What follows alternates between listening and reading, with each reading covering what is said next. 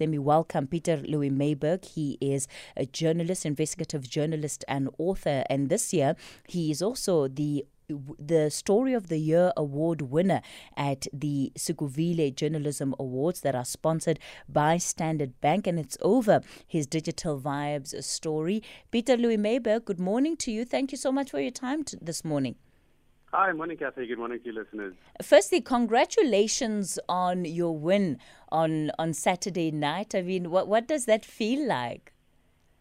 Thanks, Kathy. Yeah, look, there, there certainly is a bit of elation and happiness. You know, obviously, as investigative journalists, and probably broadly speaking, journalists in in general, we do face quite a bit of uphill and battles and a lot of um, you know frustration in our work um, in the South African context. So it's, it's nice to uh, receive a bit of recognition once in a while and I think that most importantly, it does, for a brief moment, also shine the spotlight on investigative journalism and kind of what goes into you know, producing these kind of stories and, and hopefully also the impact that it has.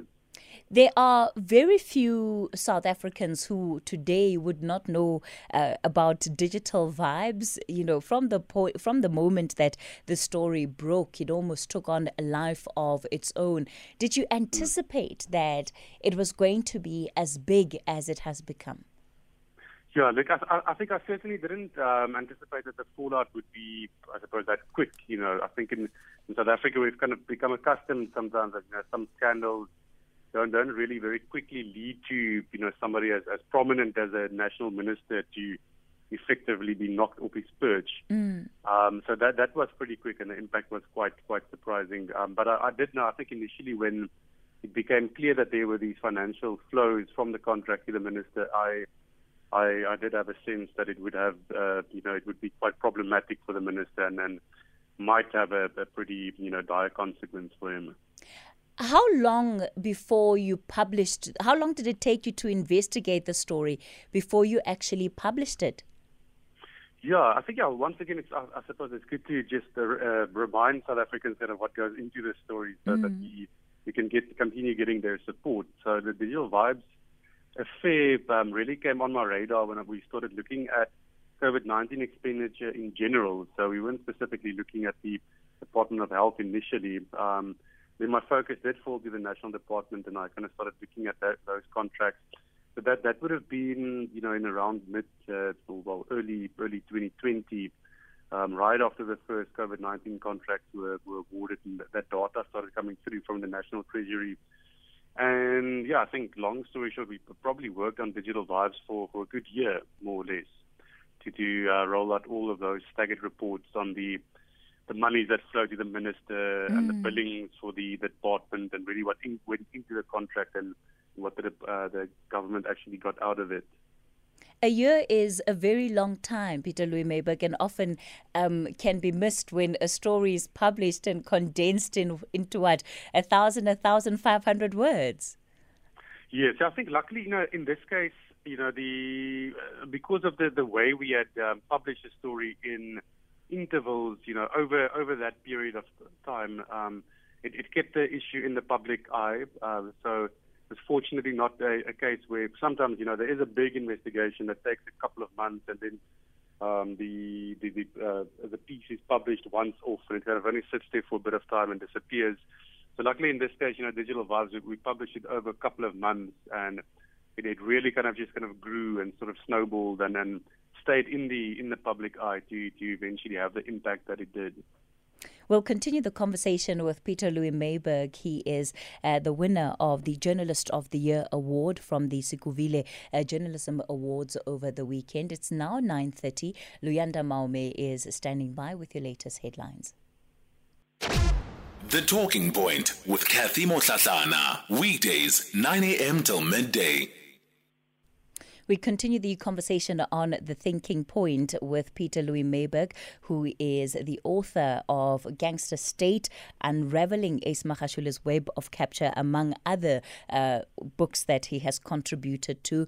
Peter, as somebody who does investigative journalism, you are often thrown into the center in as far as the the fights, uh, political contestations that are concerned, and you're either accused of being a pro one group against one group, doing the bidding for another group. How does mm. that affect you and how you do your work? Yeah, well, so personally for me, it's like water off a duck's back. Mm. Um, I think you you have to, uh, you know, keep yourself blind to those considerations because it'll it'll start impacting on your work. Um, so we, you know, just to, to broadly clarify what we do, we simply do factual research into government expenditure.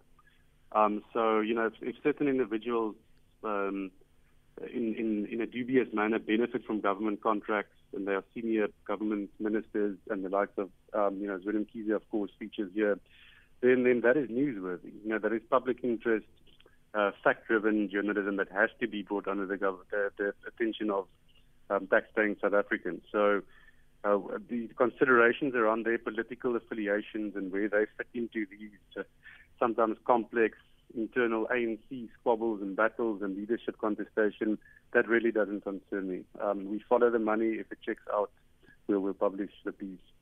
What do you make of those who criticize the media currently and say that the media has been very soft in its coverage of President Cyril Ramaphosa, that uh, we take a very pro Ramaphosa approach? Well, I think that, that narrative, you know, only serves the agenda of people who are um, themselves politically um, motivated and have political agendas. Obviously, the, I suppose a, a broader um, RET faction has been driving that uh, driving that narrative.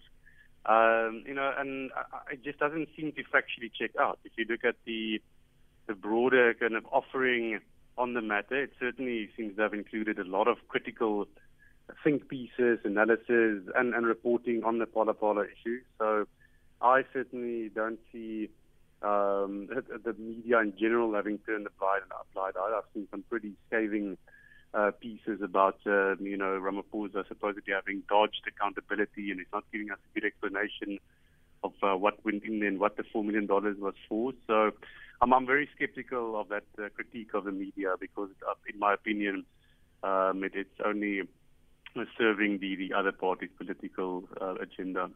Uh, Peter, before I let you go, I just want to talk about the issue of cost. You know, we talk about digital vibes and just um, how well that investigation was conducted.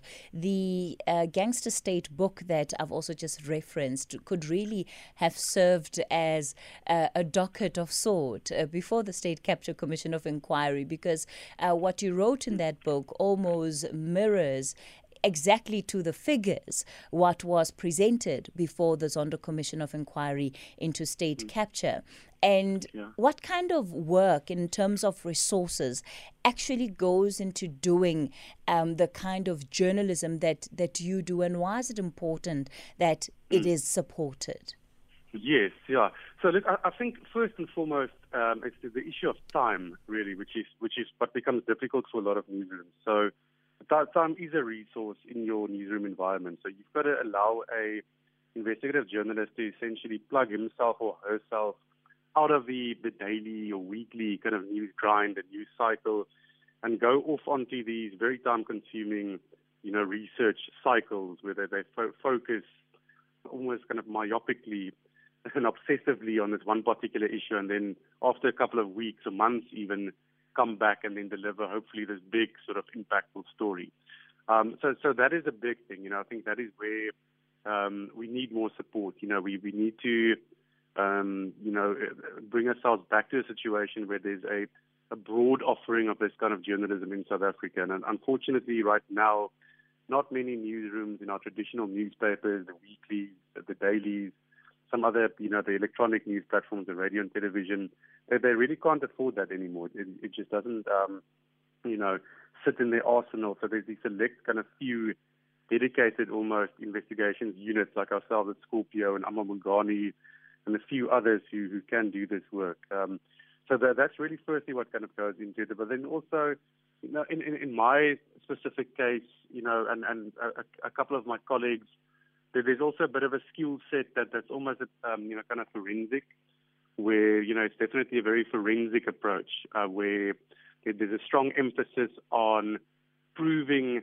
what we are writing in a piece in a forensic manner and making sure that there's concrete evidence, um, you know, to, to back up uh, when we say that you know, cash flows from a government department to Minister X or Y, or whatever the case might have been. So there, there's also a little bit of a skill set needed in that sense, and that's fortunately, you know, that's things that we pick up from from actual forensic investigators and um, you know those kind of sources who who um, do impart that kind of knowledge on us over the years. Almost like I would say we almost a little bit like armchair detectives or forensic investigators, and that's quite needed is that attention to detail and really making sure um, that you can can um, verify and back up everything you write because obviously the stakes are very very high in, in publishing this kind of material and you have to ensure that it passes all legal muster and and is uh, factually solid. Mm. Well, congratulations to you, Pieter-Louis Myburgh, and uh, thanks for the work that you have done, especially over the last year with this Digital Vibes story. Thanks, Kathy. All right. Uh, Pieter-Louis Myburgh there, and he is the uh, Journalist of the Year award winner for his investigative piece into digital vibes. And I think what he said there is so important. Um, it, it's not just about uh, time and resources, but it is also about equipping journalists with the right kind of skills uh, to be able to do this kind of work that really has uh, the potential to shape our society, you know, because when we look at the fallout from the digital vibes scandal, it has been, you know, absolutely incredible, and much of it also feeding into the overall corruption um, that we have seen related uh, to uh, contracts under COVID 19. So, really, really great work there, and an opportunity to celebrate the work that is being done by different journalists.